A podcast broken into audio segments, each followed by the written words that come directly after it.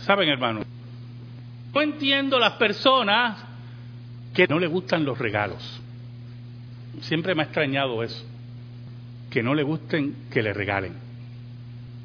Posiblemente porque las expectativas de ellos son muy altas y se desilusionan mucho. Yo no sé los que aquí disfrutaron las navidades y su familia traía regalos. Mi madre siempre fue muy estricta en la celebración de los regalos. Y siempre nos decía que no importa lo que nos regalaran, siempre teníamos que ser agradecidos.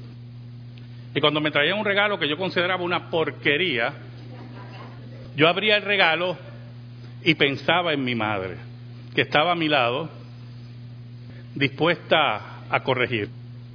En ese sentido, no sé si en forma correcta o incorrecta, hermano, yo aprendí a ser agradecido.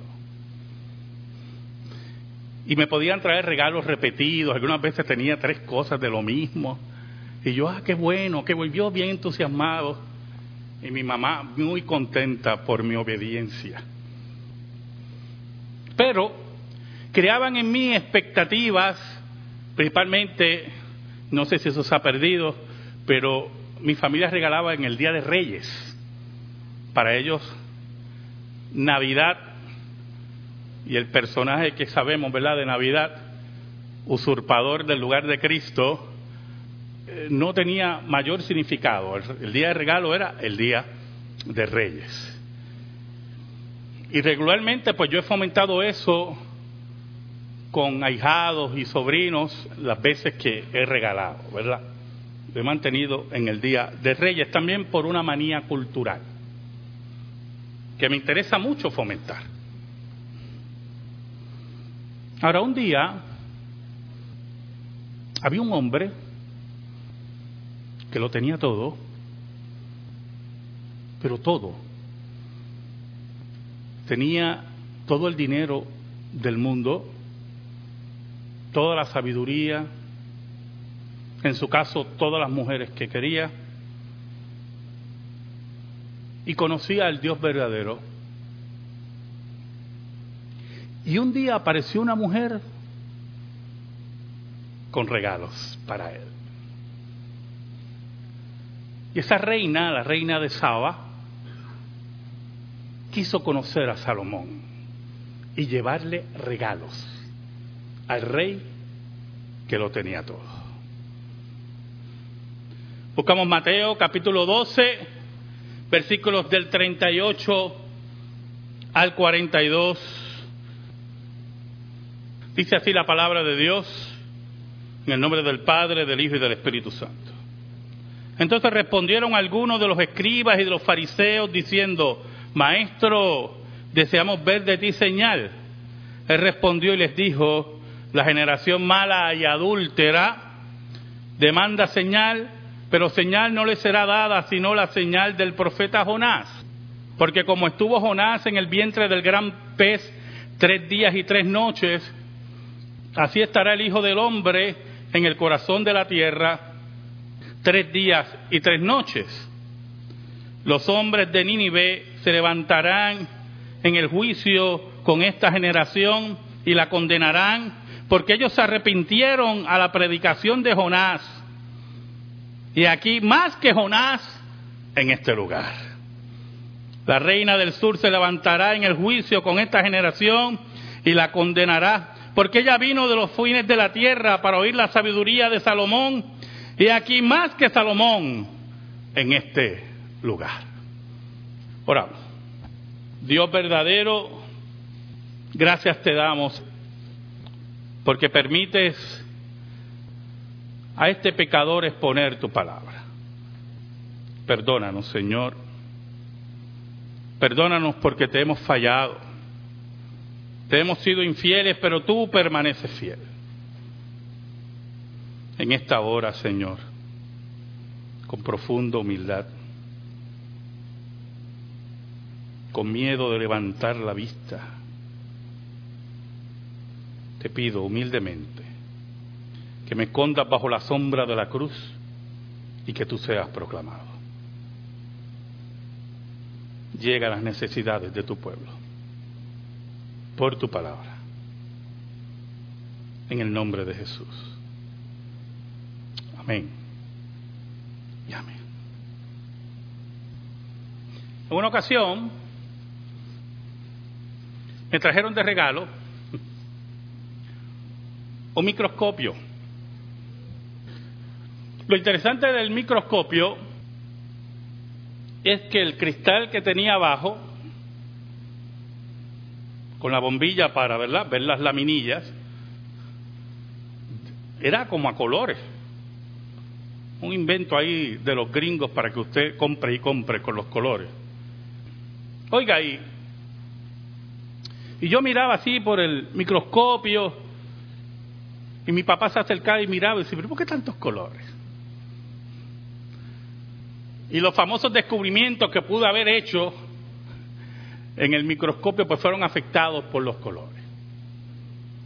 A la larga el microscopio quedó a un lado. Y así sucesivamente, todas las navidades yo esperaba de mi familia diferentes regalos, pero notaba que mientras pasaban las navidades, la multitud de regalos iba achicándose. Y yo no entendía hasta el día que mi mamá me dijo, estás creciendo. Y yo le decía a mi mamá, ¿y qué, ¿y qué pasa? pues ya yo le pedí a ellos que te trajeran ropa. ¿Y para qué fue eso, hermano? ¿Saben, hermano? La fama de Salomón se extendió por toda Mesopotamia, al norte de África. Y la riqueza de Salomón era prácticamente incalculable. Usted lee los relatos bíblicos y algunas veces uno siente duda de la riqueza de Salomón. Y regularmente cuando usted conoce una persona que tiene tanto y usted le quiere regalar, uno pregunta, ¿qué le voy a regalar?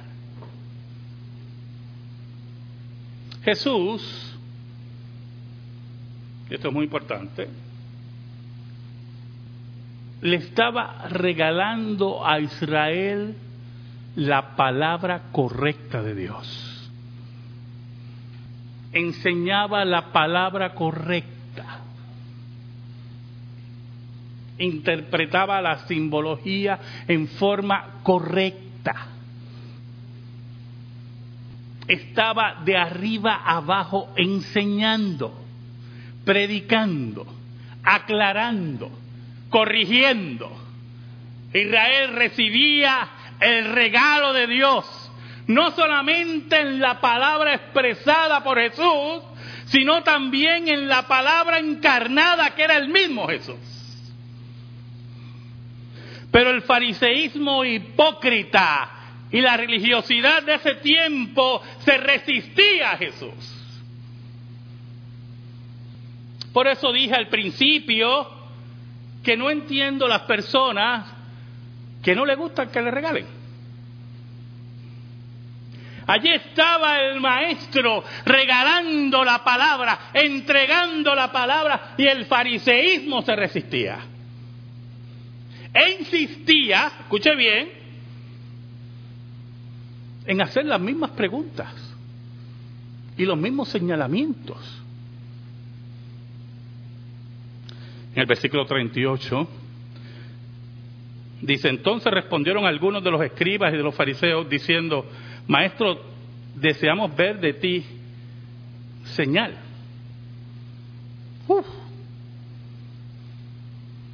Antes de esta pregunta, Cristo había hecho un sinnúmero de milagros.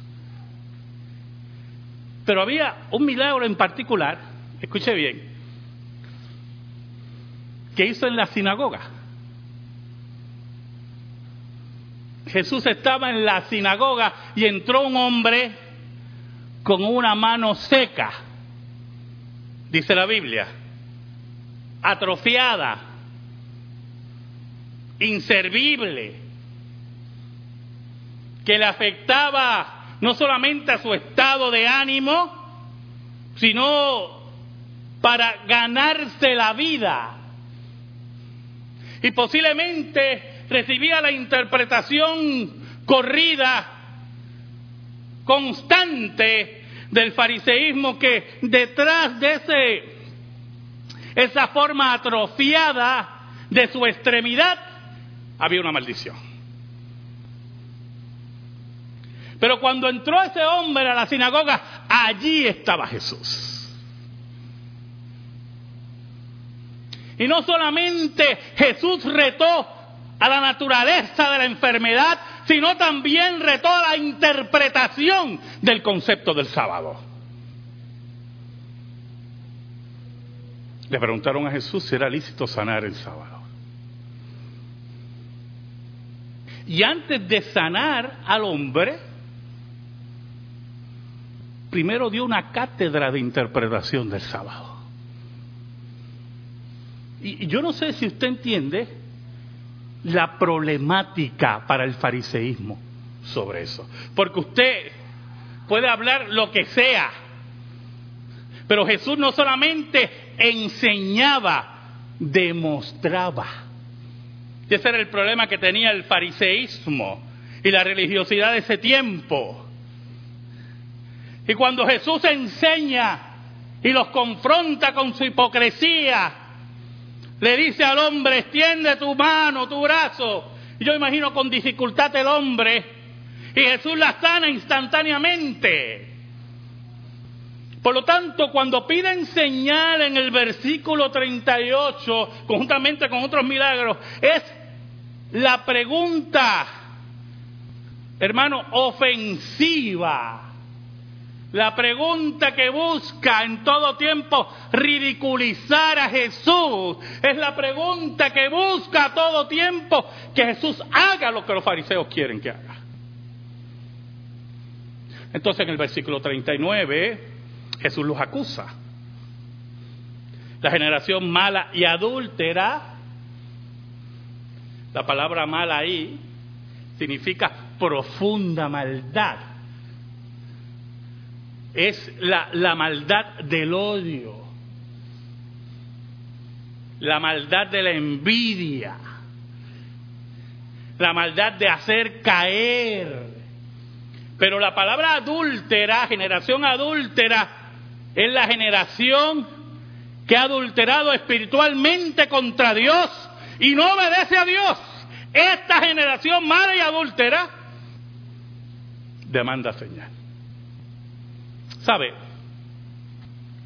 La historia nos dice, el relato bíblico nos dice, que la fama de Salomón había sido tanta que llegó a los oídos de la reina de Saba y la reina de Saba decidió ver a Salomón personalmente. Ya no quería que le contaran. Usted sabe los mensajes de texto que todos utilizamos ahora.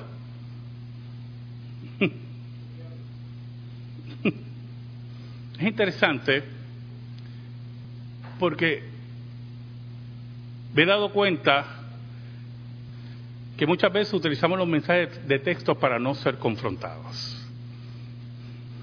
Y antes que el pastor me llame, le voy a mandar este mensaje. La reina no quería que le contaran, quería ver.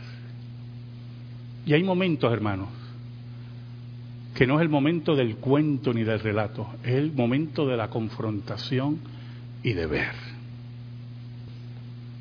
y se movió para allá, pero como sabía de la fama, escuche bien, como sabía de la fama, no solamente de la sabiduría de Salomón, escuche bien, no solamente de la sabiduría de Salomón, sino de sus riquezas también, fue con un sinnúmero de regalos. Yo estaba leyendo que en oro, según lo que estaba leyendo, sinceramente, hermano, yo no sé si el fuerte ese que tienen los, americanos, fuerte Fox es que donde está todas esas barras de oro, yo no sé si tienen, estamos hablando de que hablaban que la reina llevó 3.4 toneladas de oro. Y entonces yo decía, ¿será un error del comentarista? Y busqué otro comentarista, tiene que ser un error. Porque eso deben ser dos libritas de oro. o sea, no, y así insistía. Piedras preciosas, maderas preciosas, camellos llenos de, bueno, de especias.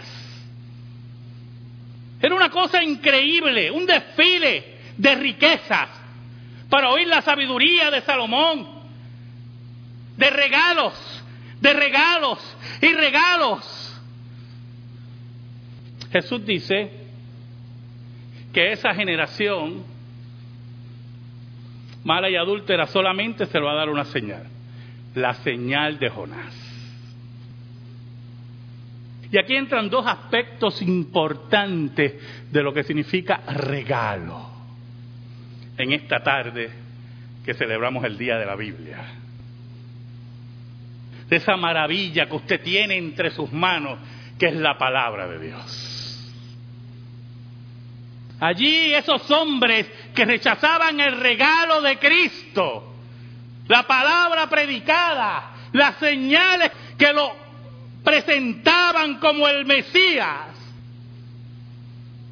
Cristo le dice a esa generación que solamente había una señal que haría más. Ni el versículo 40 dice, porque como estuvo Jonás en el vientre del gran pez tres días y tres noches, así estará el Hijo del Hombre en el corazón de la tierra tres días y tres noches. Y hace una analogía entre lo que experimentó Jonás en el vientre del gran pez y lo que Cristo, cumpliendo lo que oímos en el credo de los apóstoles, estaba en la tumba. Pero así como Jonás salió del gran pez, así Cristo iba a salir de la muerte y esa era la señal que iban a recibir. Pero hay un problema, hermano. Escuche bien. Cuando Jonás sale del gran pez, dice la Biblia que por segunda vez, escuche, por segunda vez, Dios lo llama a Nínive. Esta vez Jonás no chistó. Y empezó su predicación en Nínive anunciando que en los próximos 40 días Nínive iba a ser destruida. Y allí los hombres de Nínive, oiga, escucharon el mensaje de Jonás y por el Espíritu de Dios recibieron convicción de su pecado y se arrepintieron a tal nivel que llegó hasta el trono del rey de Nínive. Y ese es el contraste que hace Jesús. Escuche el contraste, hermano. Jonás no hizo ninguna señal. Nada. Solamente apareció por allí y empezó a anunciar que en 40 días Nínive iba a ser destruida. No cayó fuego del cielo. No empezó a volar por los aires. No sanó a nadie. No resucitó a nadie. Pero el regalo que le traía Jonás a Nínive era el perdón de Dios si entregaban sus vidas a Dios. Los fariseos odiaban a Cristo. No querían recibir su regalo. No entiendo, hermano. Nunca he entendido a aquellos que no les gustan que le regalen. No querían recibir el regalo de Cristo. Por eso el versículo 41, y quiero que lo leamos sin el artículo definido, porque en original está sin el artículo definido. Dice, hombres de Nínive, Esto es muy interesante porque al no tener el artículo definido,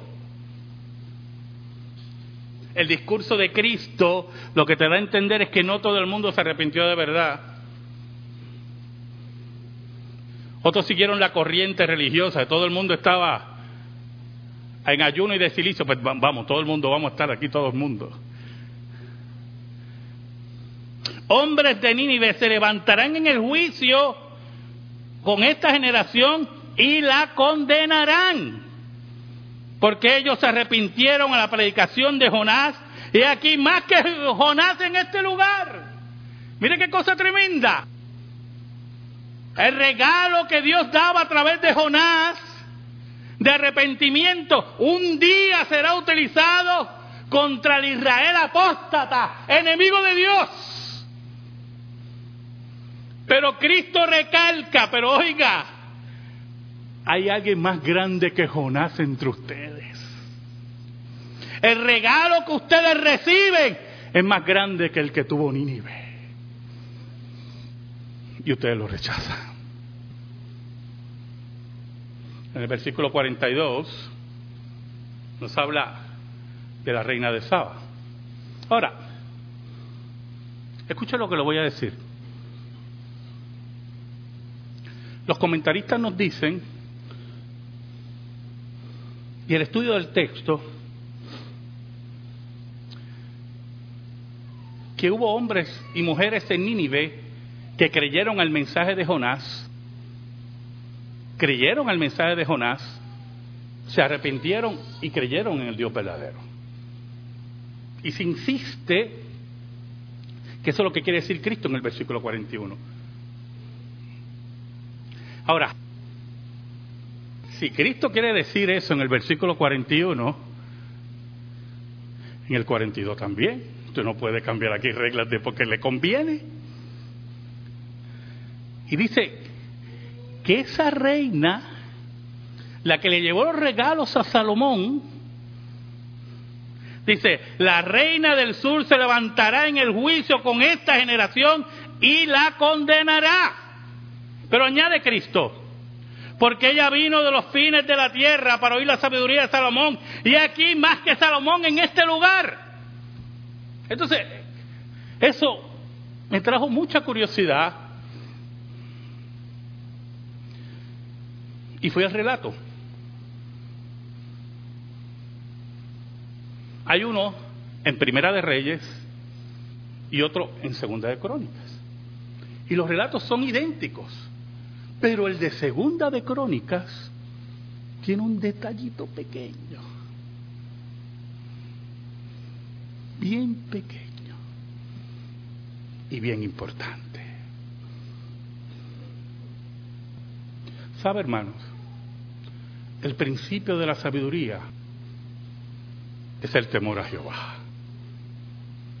No importa los títulos, lo inteligente, lo capaz lo encopetado que tú seas, si no temes a Dios, si no crees a Dios, eres necio, dice la escritura. Y la reina de Saba, cuando fue a ver a Salomón, la descripción en el texto hebreo es que le hizo muchos acertijos y preguntas en el cual había misterios esa es la impresión que te da en hebreo y los comentaristas judíos dicen. Y que Salomón contestó prácticamente todas sus preguntas. Oiga, y, la reina de Saba se maravilló y le dijo, verdaderamente no es porque me hayan contado, porque Jehová tu Dios, el que ama a Israel, ese Dios ha sido puesto Dios te ha puesto ahí por amor a Israel. Oiga, y Salomón empezó a enseñarle, porque ella estaba maravillada de todo lo que veía, el templo, lo cómo le servían las comidas, todo, todo. Y Salomón va y le exhibe todo lo que hay. Y sigue hablándole sabiamente, y ella impresionada con todo lo que había. Y el relato de Primera Reyes y Segunda Crónicas, prácticamente igual. Pero hay un detallito. Y yo creo que usted me acompaña en Segunda de Crónicas. Capítulo 9. Todo el relato es igual a Primera de Reyes, capítulo 10, versículos del 1 al 13 prácticamente igual. Y yo buscaba a los comentaristas porque había un detallito en crónicas que me trabajaba. Y usted sabe lo que hacen los comentaristas. Leí unos cuantos. Y cuando iba a crónicas a ver lo que decían, siempre decían lo mismo. Este relato es igual al de Primera de Reyes. Vaya a los comentarios de Primera de Reyes. Y yo molesto porque estoy buscando un comentario del detalle que solamente está en crónicas. Ya mismo le digo el detalle. Y yo buscaba la forma, hermano, y buscaba todo el tiempo. El versículo 12 de Segunda de Crónicas 9 dice lo siguiente. Y el rey Salomón dio a la reina de Saba todo lo que ella quiso y le pidió más de lo que ella había traído al rey. Después ella se volvió y se fue a su tierra con su siervo. ¿Sabe algo? Ella llevó riqueza y riqueza y riqueza, pero ella se llevó más de lo que llevó, porque ella se llevó la palabra de Dios en su corazón. Oiga, hermanos, habrá llevado riqueza y todo, pero había encontrado al Dios verdadero. Por eso Cristo dice que en el último tiempo se levantará la reina del sur condenando a esa generación. Pudo haber llevado regalos, muchos regalos, y Salomón darle muchos regalos materiales, pero el mayor regalo que recibió de Salomón fue la hermosa palabra de Dios. Amén. Gracias te damos, Señor, por tu palabra eterna que nos equivoca. Atesórala en nuestra vida y en nuestro corazón. Por Cristo Jesús. Amén. Y amén. Estamos en silencio, hermanos.